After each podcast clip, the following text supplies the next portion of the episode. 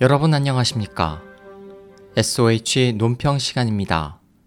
오늘은 시사평론가 자오페이의 중국 경제 위기 수출로 아페크 회의는 남을 해치는 연애가를 전해드립니다.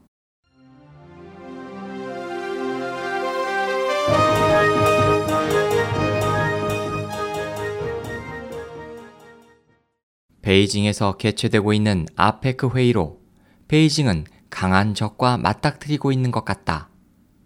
스모그를 방지하기 위해 중공은 젖먹던 힘까지 다 써 한바탕 웃음거리를 만들고 있다.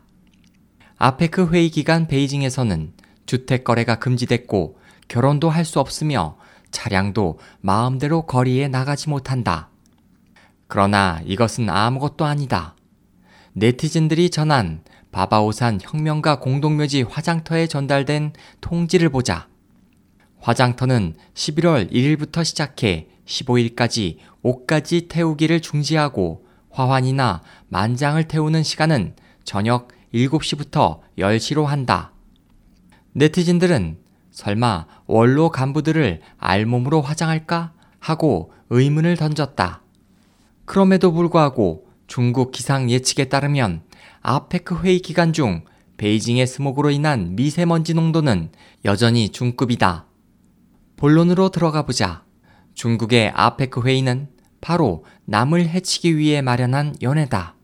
중공은 아태 자유무역구를 추진하려 했고 회의를 열기도 전에 미국이 먼저 반대하기 시작했다. 중공은 또 세계 언론들을 농락해 이것은 공동인식이라고 말했다. 스티븐 하퍼 캐나다 총리는 원래 아페크 회의에 참여하지 않기로 했지만 중공은 초조해져 끈질기게 다시 초대했다. 하퍼 총리는 마지못해 한번 가보자고 한 것이다. 중공이 하퍼 총리를 다시 베이징에 오게 한 목적은 북미 유한화 정산센터를 추진하기 위해서다. 분명하게 말하면 캐나다에서 미국 달러를 거치지 않고 직접 캐나다 달러를 위안화로 변환하는 것이다.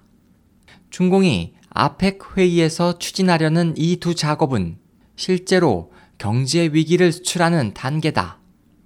중공은 2008년의 경제 위기를 은폐하려고 대규모로 위안화를 발행해 중국의 통합 행창은 이미 은폐할 수 없는 정도로 빨랐다. 중공이 세계적으로 위안화 결제를 추진하는 것은 이런 통합 행창을 세계에 유통시키려는 것이다. 중공의 이런 통합 행창도 당신과 나의 신변에 나타난다. 캐나다 친구들이여, 당신 주변에 중국에서 온 부동산 투기꾼이 있는지를 살펴보라. 화인 몇 명이 집결한 캐나다 지역의 부동산 거품은 이런 통합 행창의 수출이라고 말할 수 있다. 철강 산업 부문에서 중공은 배추 가격으로 철강을 수출했을 뿐만 아니라 철강 수출로 세금을 환급해 주었다. 이것은 중국에 대량의 철제가 남아돌아 현재 전 세계에 덤핑을 하고 있다는 것을 설명한다. 중공의 경제 위기 정의에 따르면 과잉 생산은 바로 경제 위기다. 현재 중공은 철강을 비롯한 대량의 상품이 남아도는데 이것은 중국에 이미 경제 위기의 징후가 있다는 것을 설명하지 않을까? 중공의 거짓 번영이 막을 내림에 따라 이런 덤핑은 갈수록 많아질 것이다.